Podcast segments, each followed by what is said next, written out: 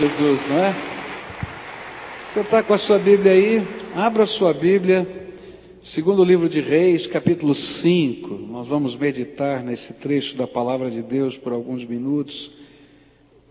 Segundo livro de Reis, capítulo 5, a partir do verso 1, onde a palavra do Senhor nos diz assim: Naamã, o comandante do exército da Síria, era muito respeitado e estimado pelo rei do seu país, porque por meio de Naamã o Senhor Deus tinha dado a vitória ao exército dos sírios.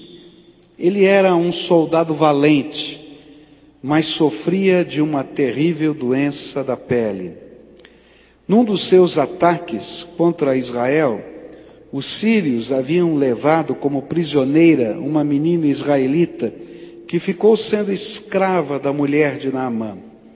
E um dia a menina disse à patroa: Eu gostaria que o meu patrão fosse falar com o profeta que mora em Samaria, pois ele o curaria da sua doença. E então Naamã foi falar com o rei e contou o que a menina tinha dito. E o rei ordenou: Vá falar com o rei de Israel e entregue esta carta a ele. E então Naamã saiu levando uns 350 quilos de prata e uns 70 quilos de ouro e dez mudas de roupas finas. A carta que ele levava dizia assim: Esta carta é para apresentar Naamã, que é meu oficial. Eu quero que você o cure.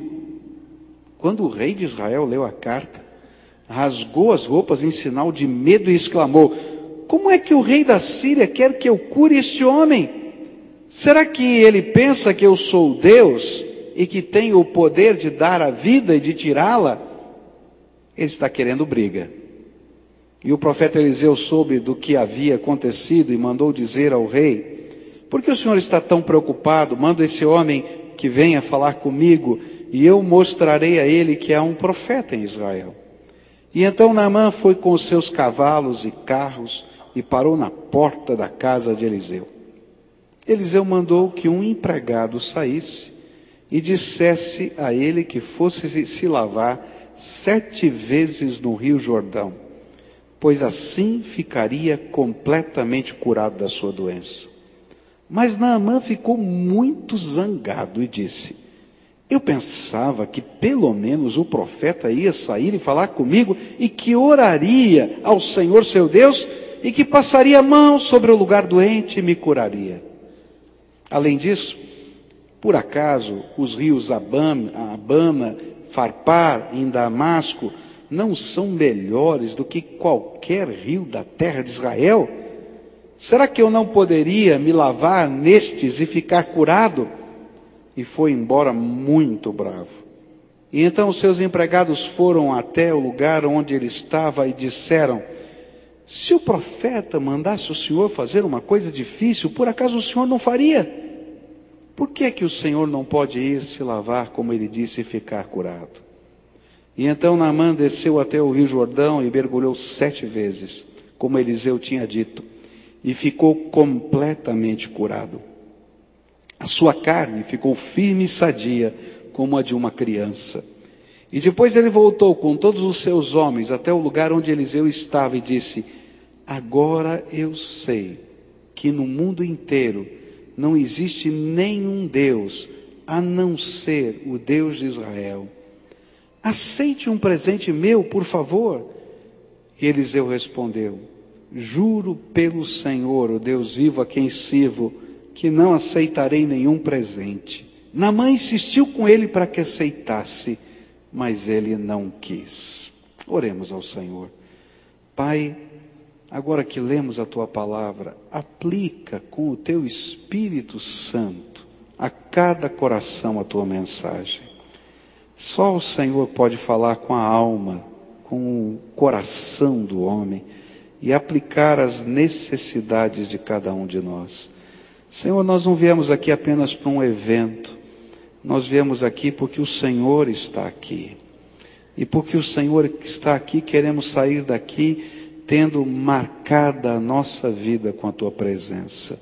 É aquilo que oramos em nome de Jesus. Amém e amém. Você pode sentar-se, querido. É interessante a gente estar olhando aqui para esse auditório, vendo tantas pessoas de farda. E é interessante também que dentro dos costumes de todos que usam farda, tem uns negócios pendurados aqui, que nem essa medalha. Me permita, né? Coronel, vem aqui um pouquinho, né? Dá para ver, pode alguém vir aqui fazer um detalhe aqui? Tem alguma câmera de detalhe aqui? Eu não entendo, mas tem aqui uma legião de plaquinhas. Não entendo, sinceramente, mas vocês entendem. Olhem isso aqui, entendem tudo que significam essas plaquinhas, né? Obrigado, coronel. Estou vendo aqui que tem um outro. Vem aqui, vem, querido. Ó. Eu também não entendo, mas ele tem uma cordinha pendurada aqui também.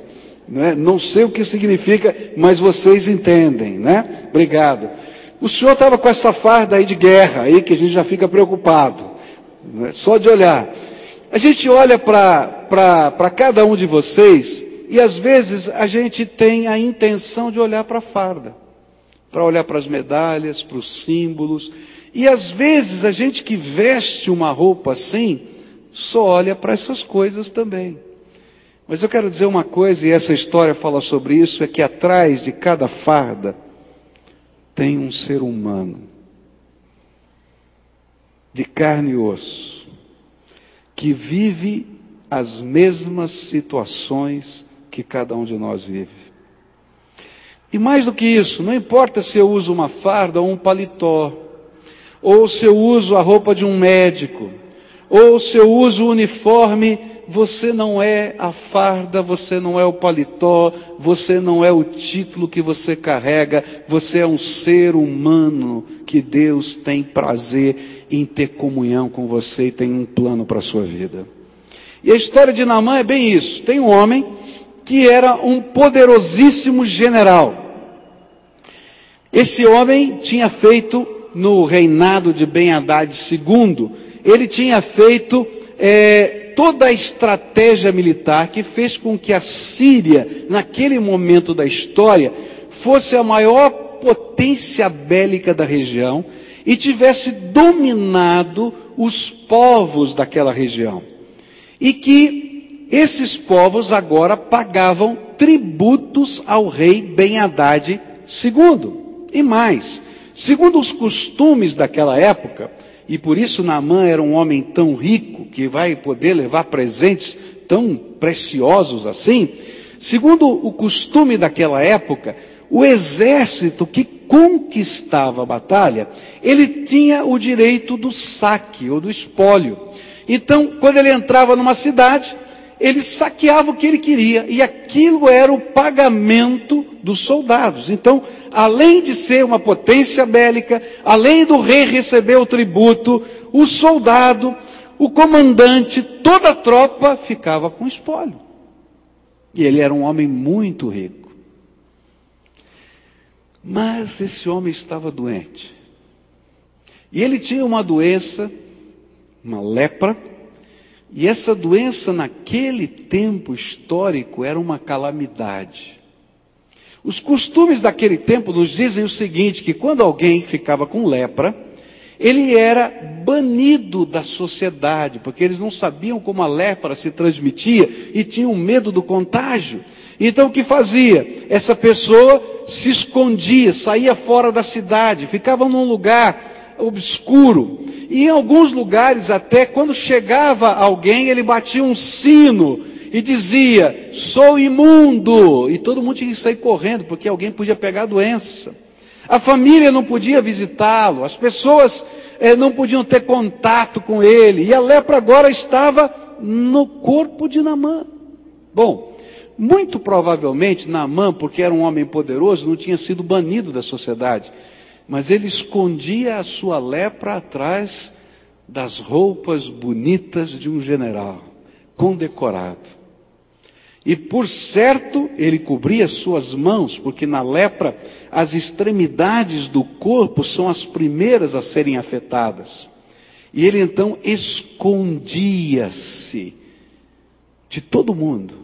e talvez um grupo muito restrito soubesse que o poderoso Naamã estava condenado à morte e a, em pouco tempo, quando descobrissem a situação dele publicamente, a ser banido da sociedade. E é nesse contexto da farda e do homem, e nesse contexto do poderoso e do incapaz, é que Deus vai colocar a sua mão nessa história.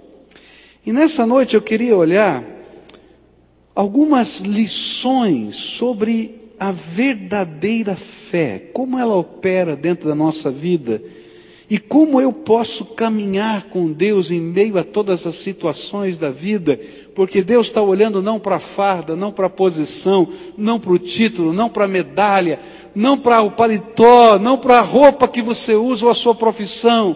Ele está olhando para o homem que é você, para a mulher que é você, porque eu e você precisamos da graça de Deus.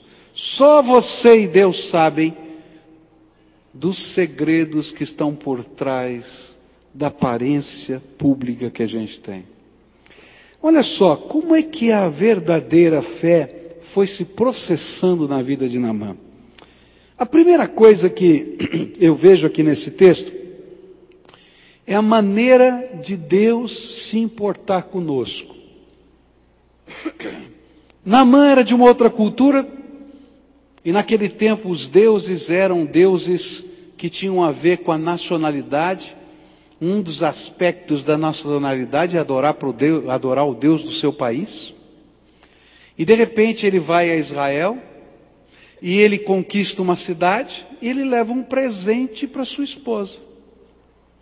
Ele leva uma escrava, uma menina.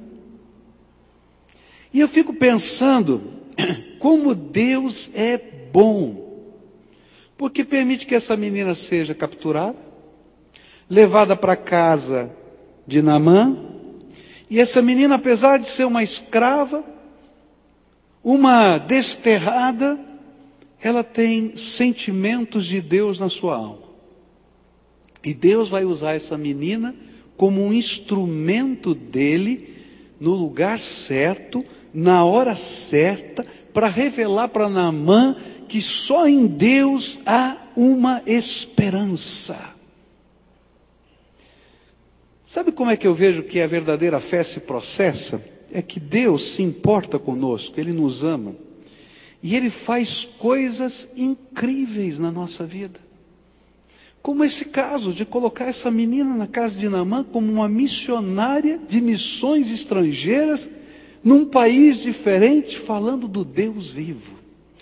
Essa semana eu estava no Rio de Janeiro, no, na nossa, no nosso encontro da Convenção Batista Brasileira, fui lá para as minhas atividades ali e peguei um táxi. E quando então o taxista viu que eu era pastor, começou a conversar comigo. Falou, pastor, eu estou afastado do Evangelho. Falei, é, rapaz, por que, que você está afastado do Evangelho? Aí começou a contar a história dele, os problemas, as dificuldades. Falei, rapaz, você tem que voltar. Para com isso. Falei, não, eu sei que eu tenho que voltar. Eu vou contar para o senhor o que aconteceu comigo. Eu fui fazer uma corrida, né? Peguei meu táxi, a pessoa me mandou lá para o subúrbio do Rio de Janeiro, uma zona meio complicada. Tudo bem, ele foi lá, me pagou direitinho e eu tinha que vir embora. E eu me perdi naquele lugar. E eu já estava ficando desesperado no meio daquelas vielas e eu não sabia voltar. E estava já uma hora da manhã. Quando de repente passou um senhor de terno, de gravata, fez o um sinalzinho para o meu táxi para eu parar. E eu falei, paro ou não paro? Mas como ele estava bem arrumado e eu estava perdido, eu falei, bom, eu vou parar. Aí, aquele senhor era um pastor de uma igreja que estava pedindo para ele parar. E falou assim: O senhor está perdido, não está? Eu Estou, é. Pois então, eu quero te ajudar a sair daqui. Entrou no táxi e falou: Eu vou te levar embora. E começou a ministrar na vida dele. Falou assim: Olha, Deus me mandou fazer sinal para parar esse táxi, porque você estava perdido, não somente aqui, mas você estava perdido dos caminhos do Senhor. Volta para o Senhor, meu filho, está na hora de voltar. Ele me deixou na avenida principal e eu fui embora.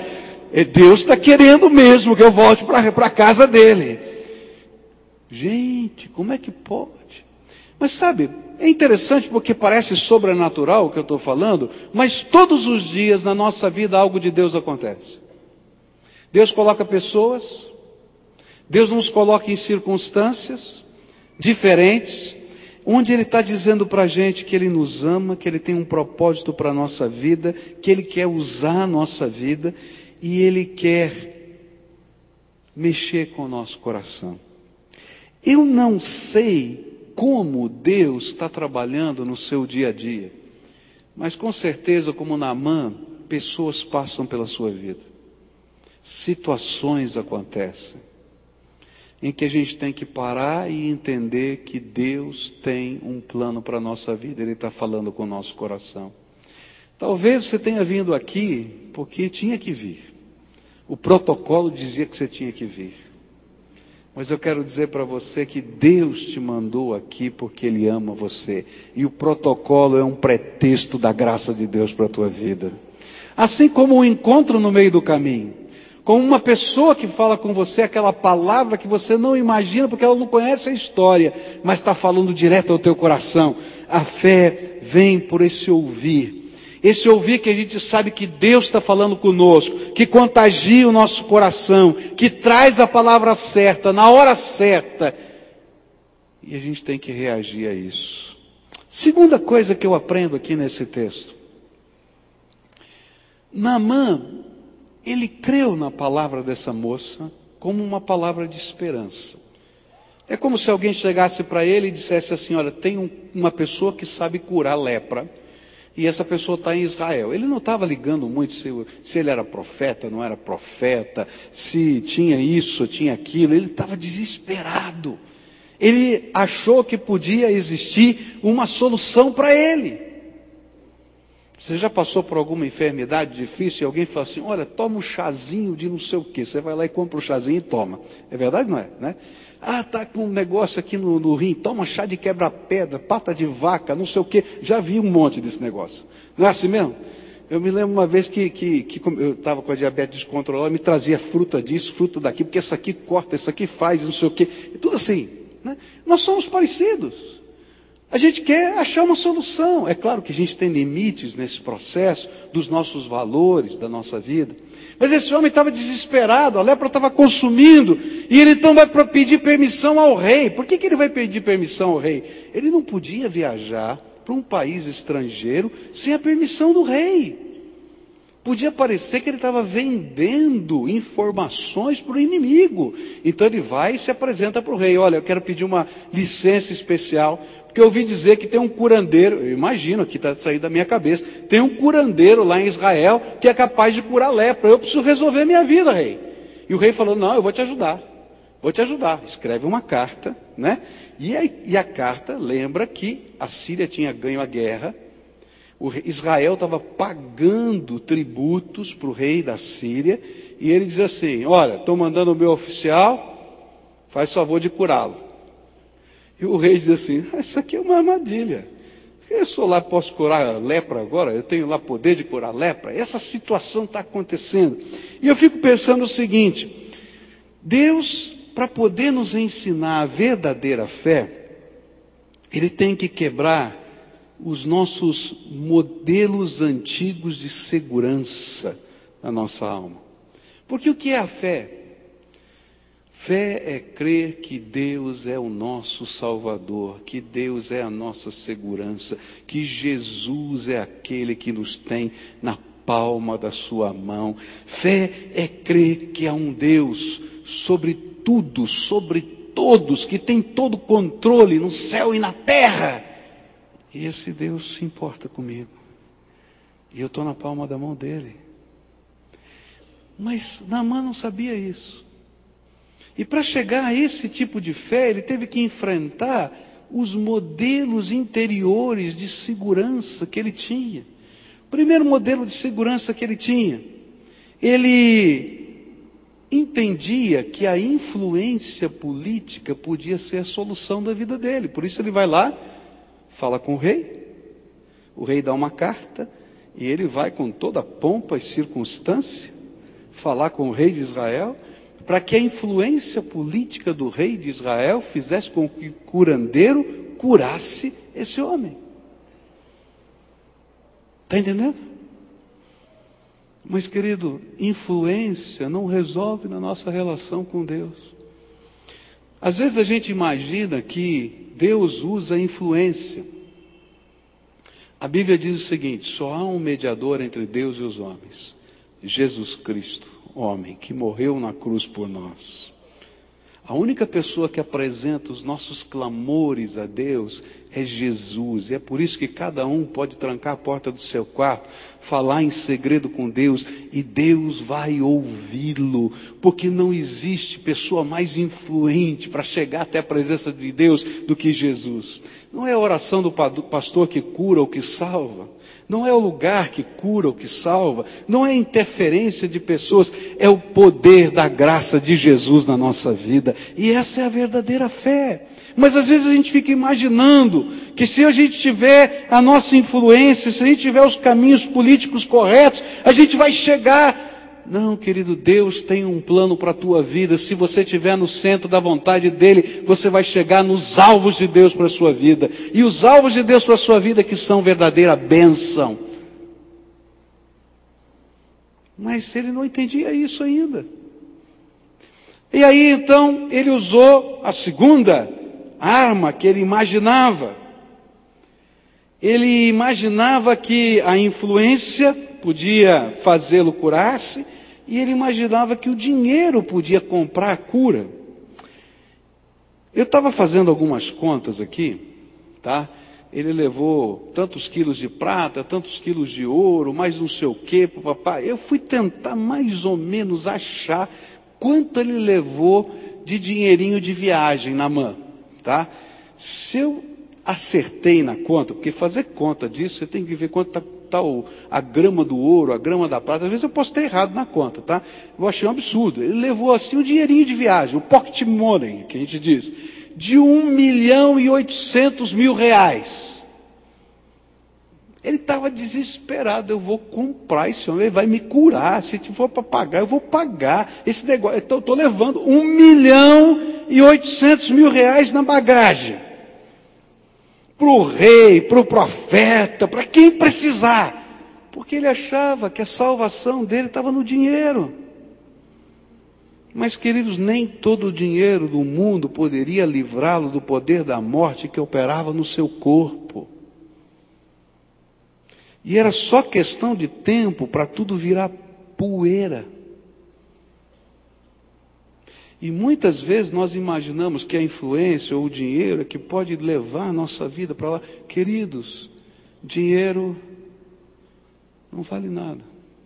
Eu já contei aqui na igreja que anos atrás, no, no incêndio do edifício Joelma, uma das pessoas da segurança daquele edifício era membro da nossa igreja em São Paulo, e ali funcionava a sede do Banco Crefisul.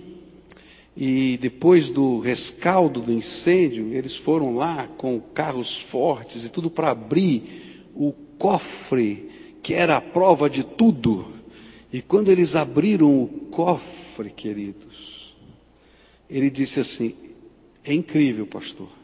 A gente viu as moedas estrangeiras lá, os títulos, os olhos da gente viram, mas a hora que a porta foi abrindo e o vento entrou, o ar entrou, aquilo virou poeira diante dos nossos olhos.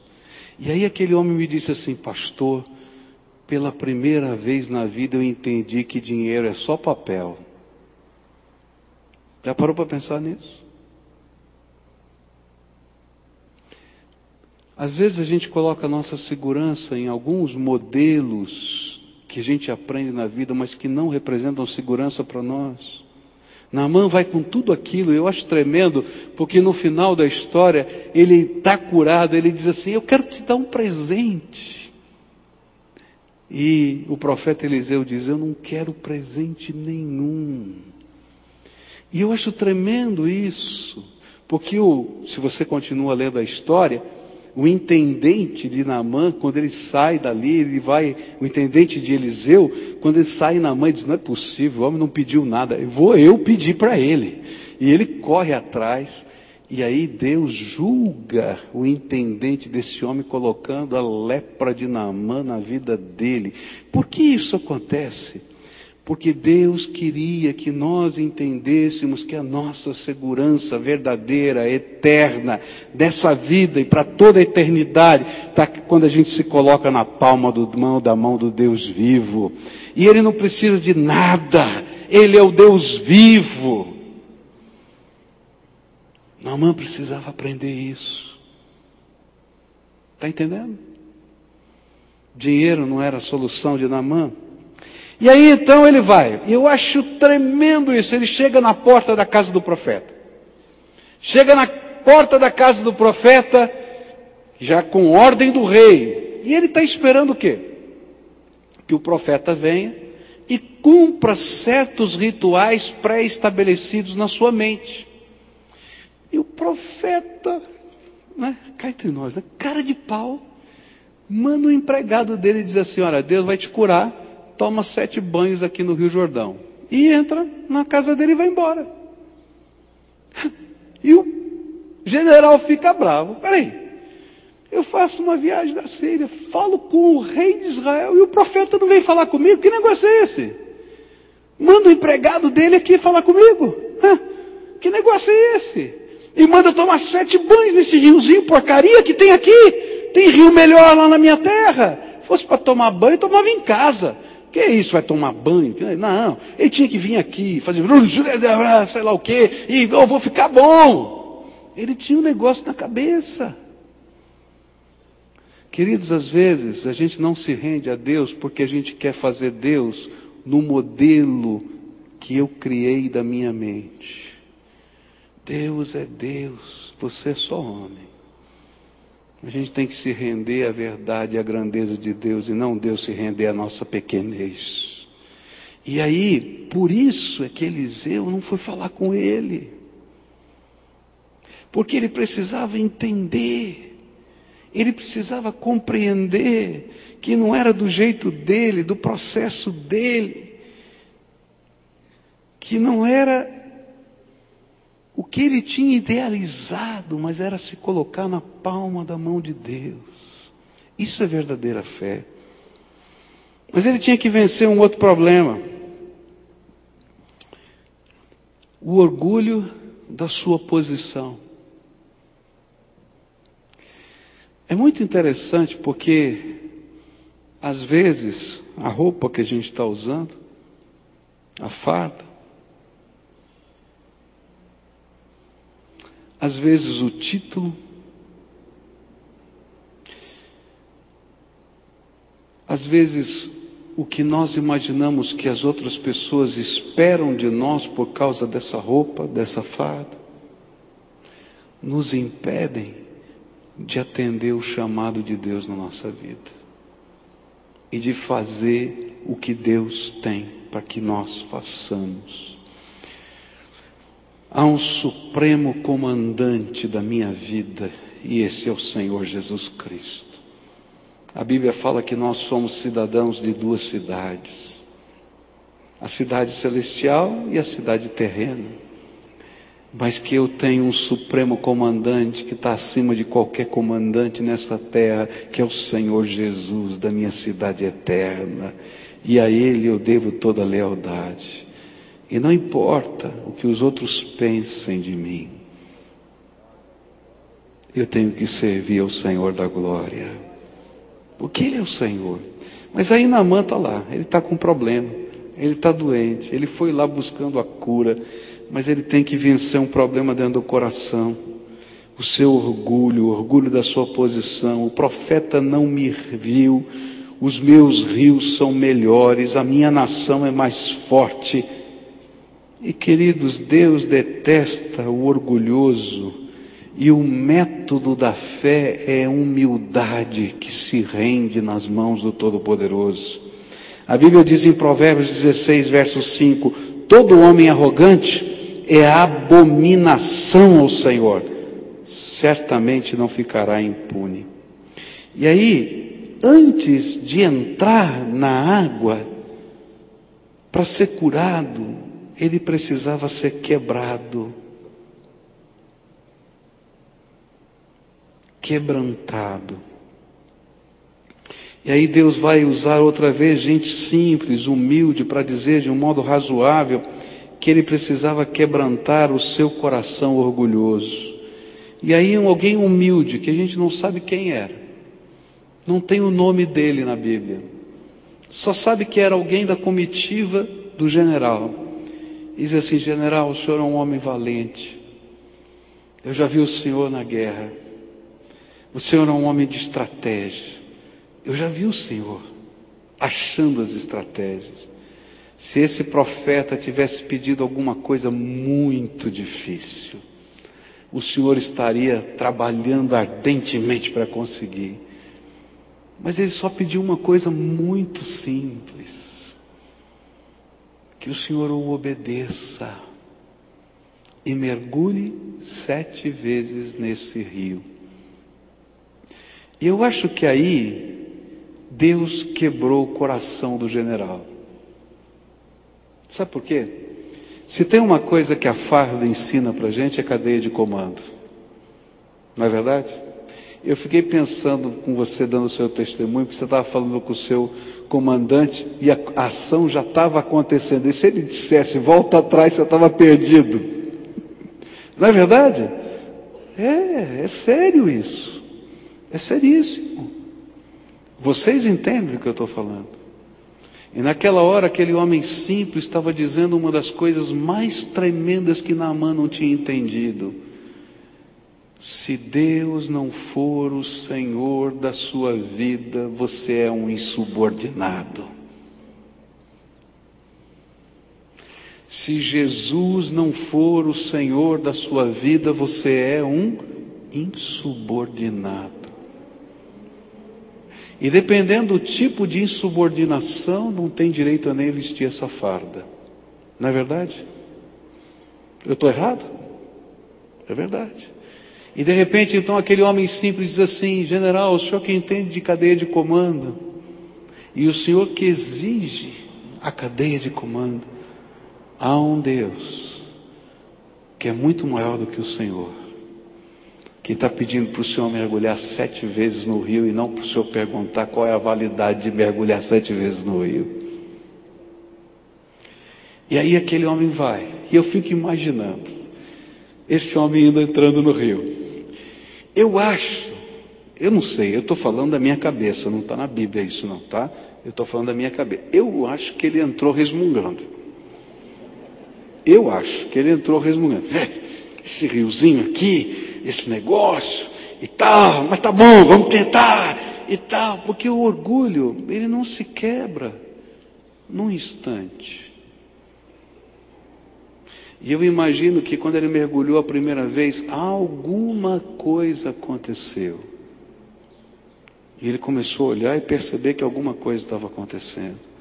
E aí ele mergulhou a segunda vez, a terceira, a quarta, quinta, a sexta e na sétima vez, ele e toda a sua comitiva podiam olhar para a carne desse homem que já estava marcada pela lepra e vê-la como a carne firme, bonita de uma criança.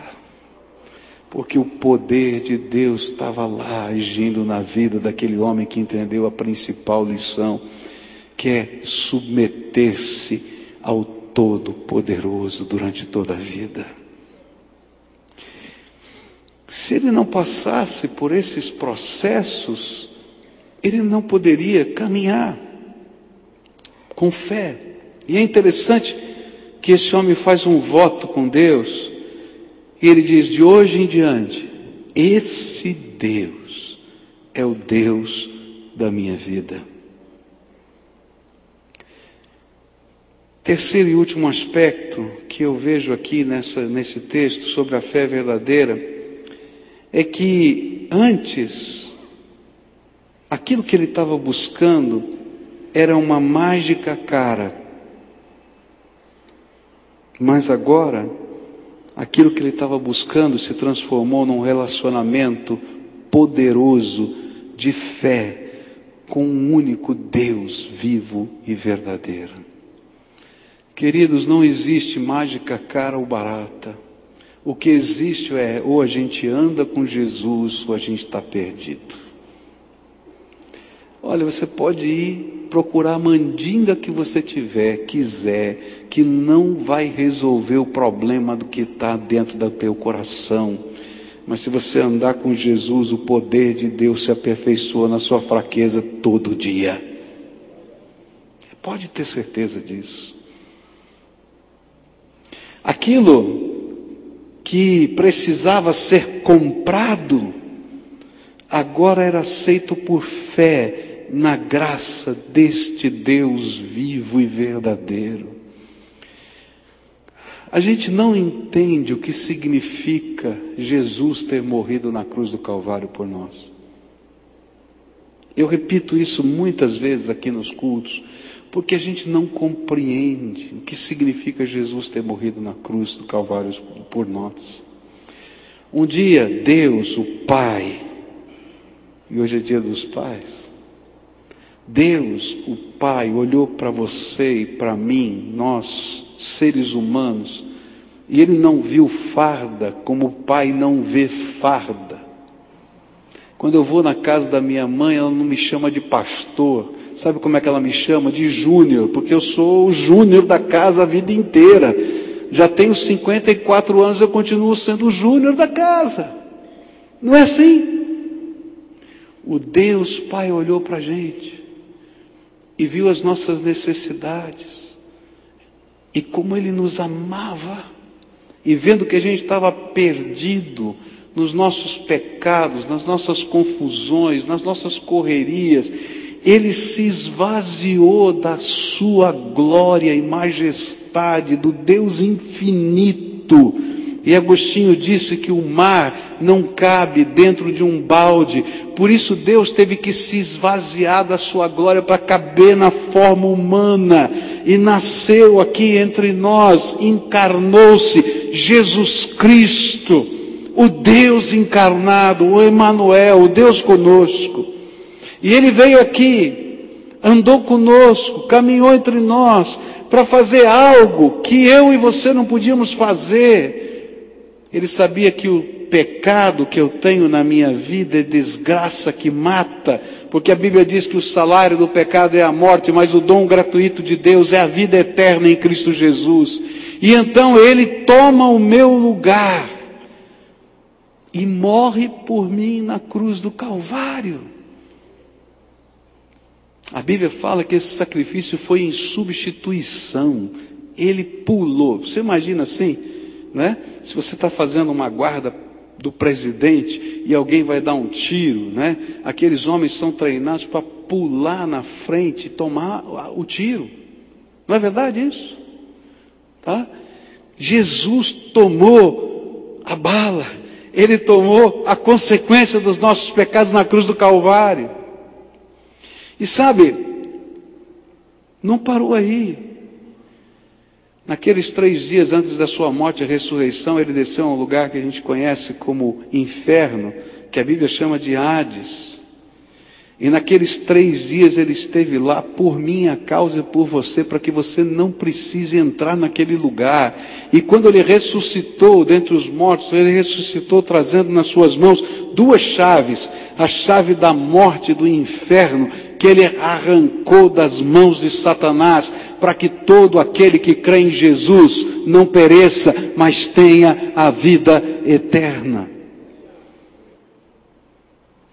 A gente não entende a grandeza do amor de Deus.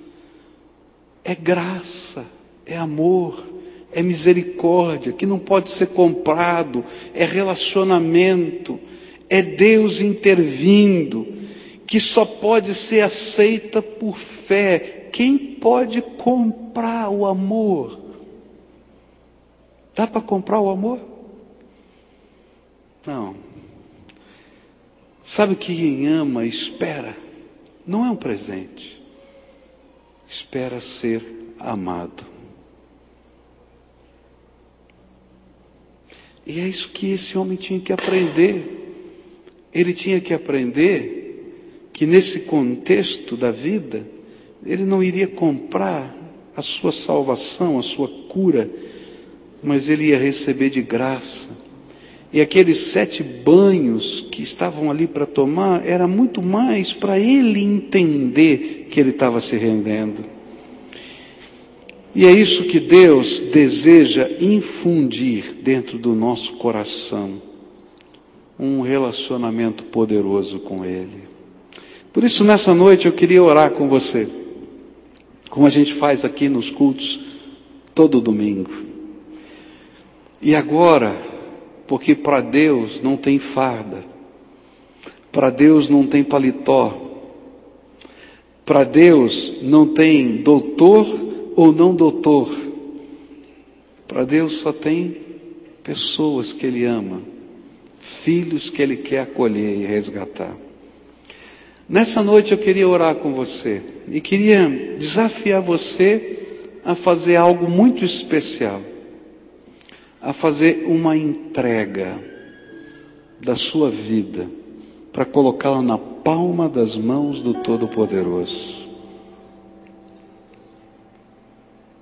Não importa qual é a liturgia, porque não é a liturgia que salva.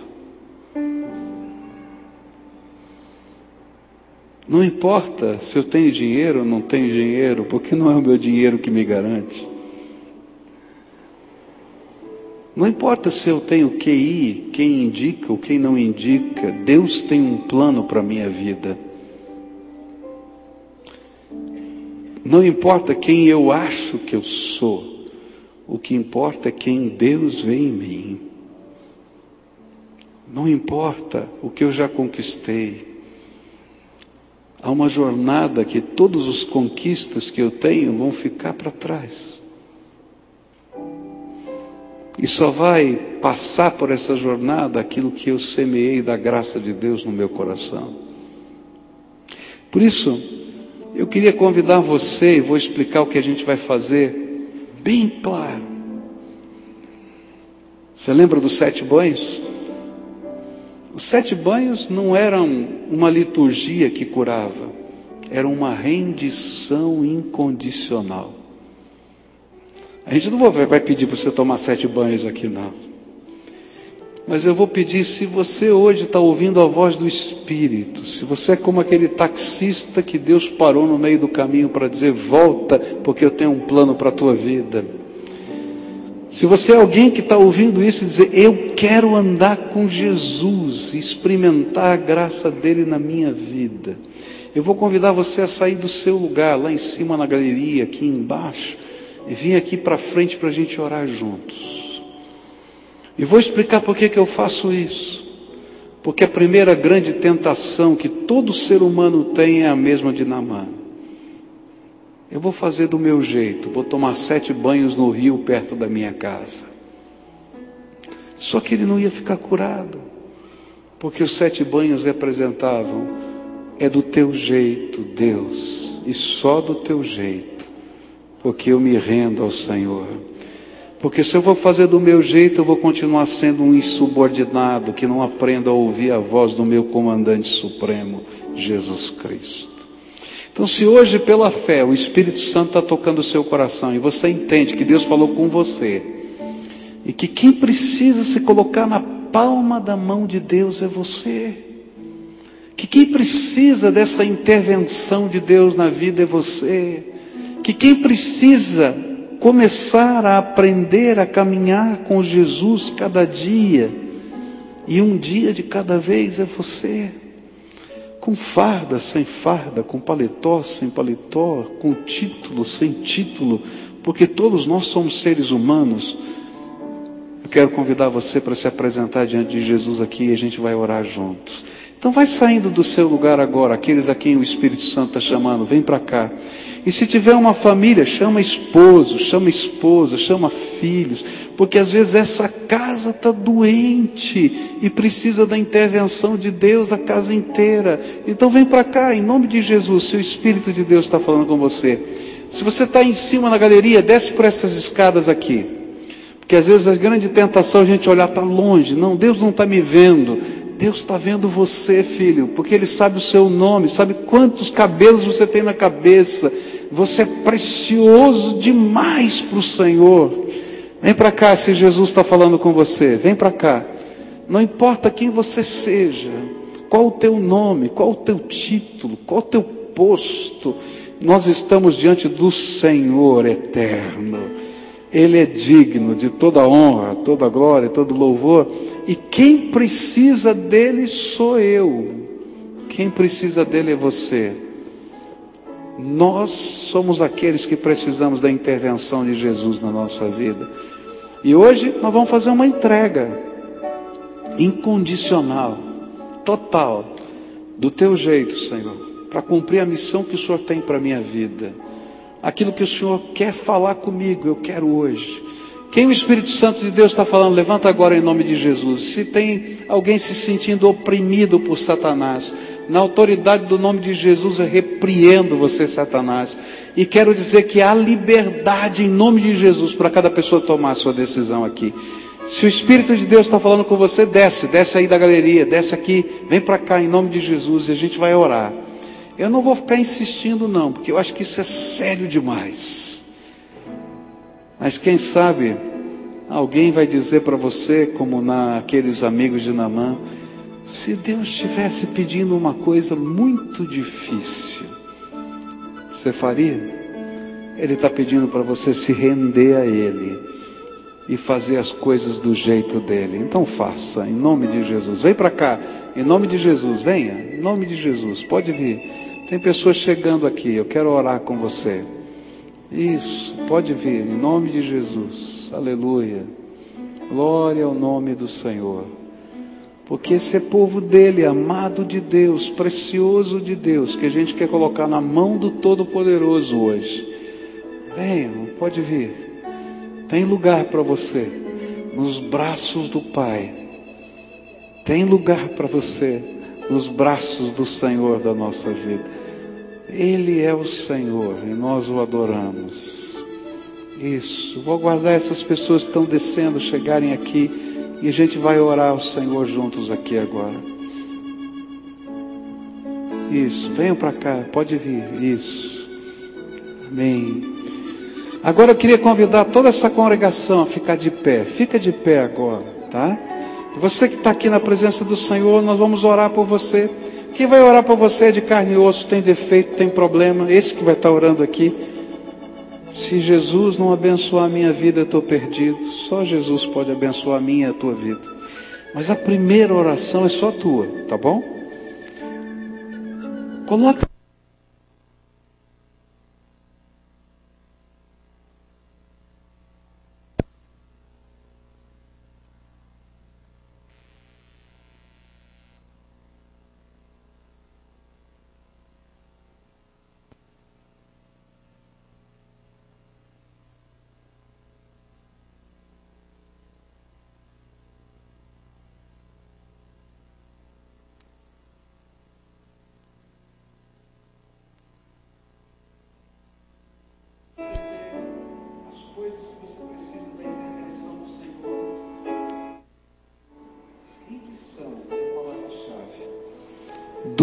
jeito, Jesus. Faz do teu jeito. Mas faz um milagre na minha vida, por favor. Agora, eu vou orar por eles. Você que está de pé, olha para alguém que está aqui, escolhe uma pessoa. Tá? Você não sabe o nome, mas aquela pessoa que está assim, o assado. E você vai interceder. Nós vamos levantar um clamor e pedir a bênção de Deus nessas vidas. Eu não sei o que está acontecendo, mas Deus sabe. Nós vamos pedir a intervenção do Senhor. Senhor Jesus, agora como teu povo nessa casa, nesse culto que é para tua honra e para tua glória, sem farda, sem paletó, sem títulos, sem medalhas, só teus filhos, nós nos apresentamos a Ti e te pedimos: vem com Teu Espírito, Senhor, sobre nós. E nessa hora eu te peço, abre as janelas dos céus e derrama a tua bênção sobre esses teus filhinhos. Eu não sei o que está acontecendo, mas eles estão, quem sabe, como Namã, quebrados, machucados, por trás da roupa, por trás da imagem pública, tantas carências.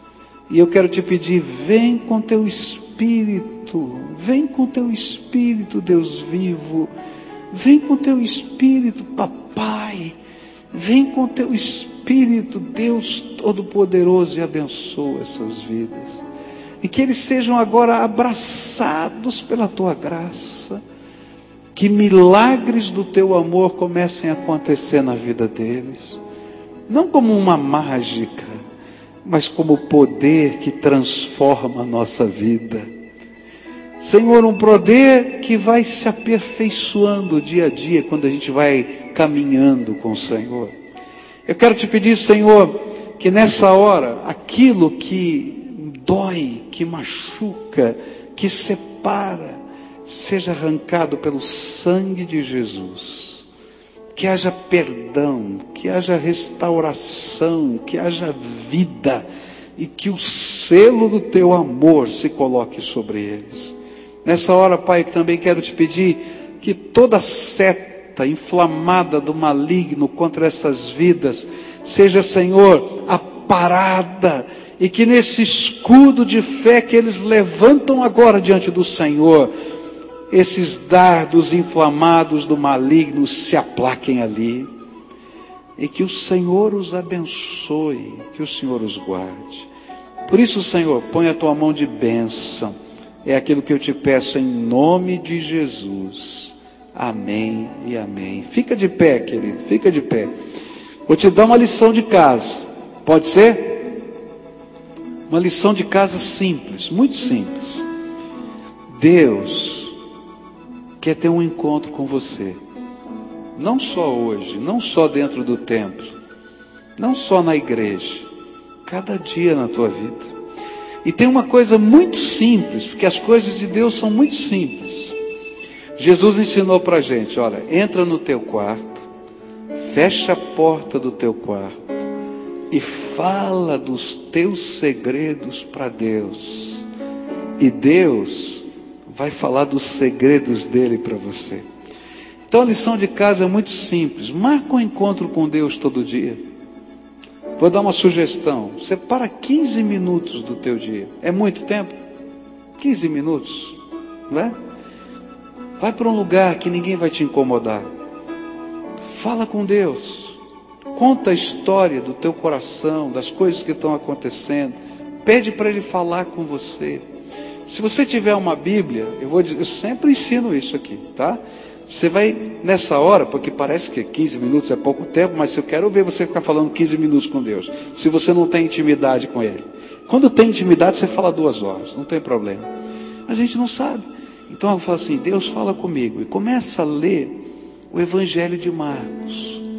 Por que o Evangelho de Marcos? Porque é o menor, só por isso. Tá? para você ter uma visão panorâmica do que Jesus ensinou. Terminou o Evangelho de Marcos, vai para Atos dos Apóstolos, que é a continuação. Depois continua de Atos em diante até o fim do Novo Testamento. Leia trechinhos pequenos. Quando você terminar de ler, diz assim: Deus me ensina, o que, que isso aqui significa para mim? Há uma promessa de Deus que o Espírito Santo nos ensinaria de todas as coisas. Aí você vai ter orado, colocado as coisas, e você vai pedir, Espírito Santo, me ensina. E o Espírito de Deus vai começar a aplicar a palavra na tua vida. E sabe, esse relacionamento é cura, é vitória. Naamã, se você continua lendo a história, ele vai levar um pouquinho de terra daquele lugar onde ele foi curado. E vai construir um altar na casa dele, para ele nunca, nunca se esquecer que só há um Deus vivo e verdadeiro, aquele Deus que o curou e o tocou. Faz o altar na tua casa e fala com Deus. Vai vir fome de Deus, vai vir desejo de aprender mais. Deus vai te ensinar mais, mas começa. Se tiver uma família, você tem que fazer isso individualmente, cada um por si, como pessoa. Mas às vezes uma família está vivendo uma luta façam um outro momento da família. Senhor, nossa casa está passando por isso, nós estamos enfrentando isso. Reúna todo mundo, busca a face de Deus. Deus é tremendo e Ele ama você. Essa é a coisa mais tremenda que tem. Deus ama você e tem um plano para a tua vida. Amém? Então agora vai na paz do Senhor Jesus. Segura na mão dele e não solta mais, tá? Porque isso é um relacionamento com Deus, não é uma liturgia, tá?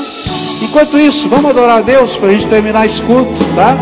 Canta com a gente e adora o Senhor. Bem mais que as forças,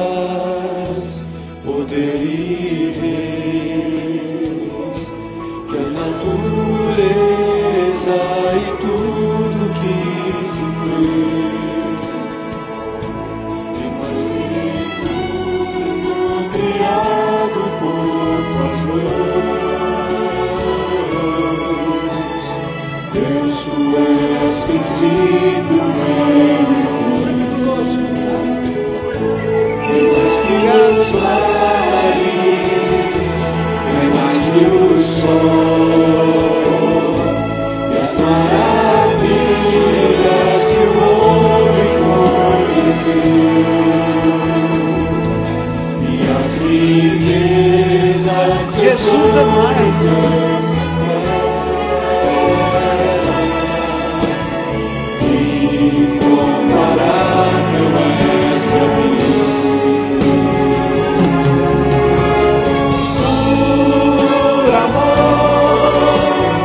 amor, sua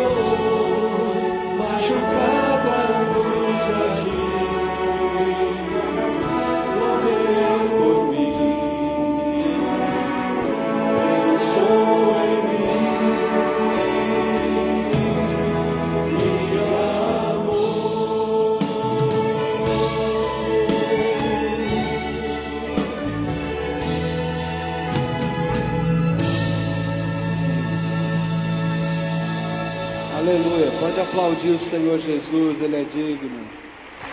Nós vamos orar agora, encerrando esse culto. Vou impetrar a bênção apostólica. Você vai se assentar depois dessa oração. Nós vamos ouvir o pós-lúdio dessa banda.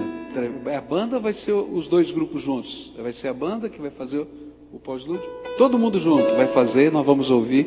Quando toda a música terminar, o culto vai estar assim encerrado. Tá bem assim? Você aguarda, não saia não, tá? Vai ser muito indelicado se você sair enquanto a música estiver tocando nesse momento final. Esse é um tempo que a gente ora, que a gente fala com Deus, que a gente se apresenta diante dele, tá? Agora lembra disso, hein? Por trás do teu nome, por trás da tua farda, por trás do meu paletó, por trás do teu título, tem um ser humano que precisa de Jesus. Quem precisa de Jesus? Eu. Ah, eu preciso de Jesus, não tem jeito, não é? Então vamos orar a Deus.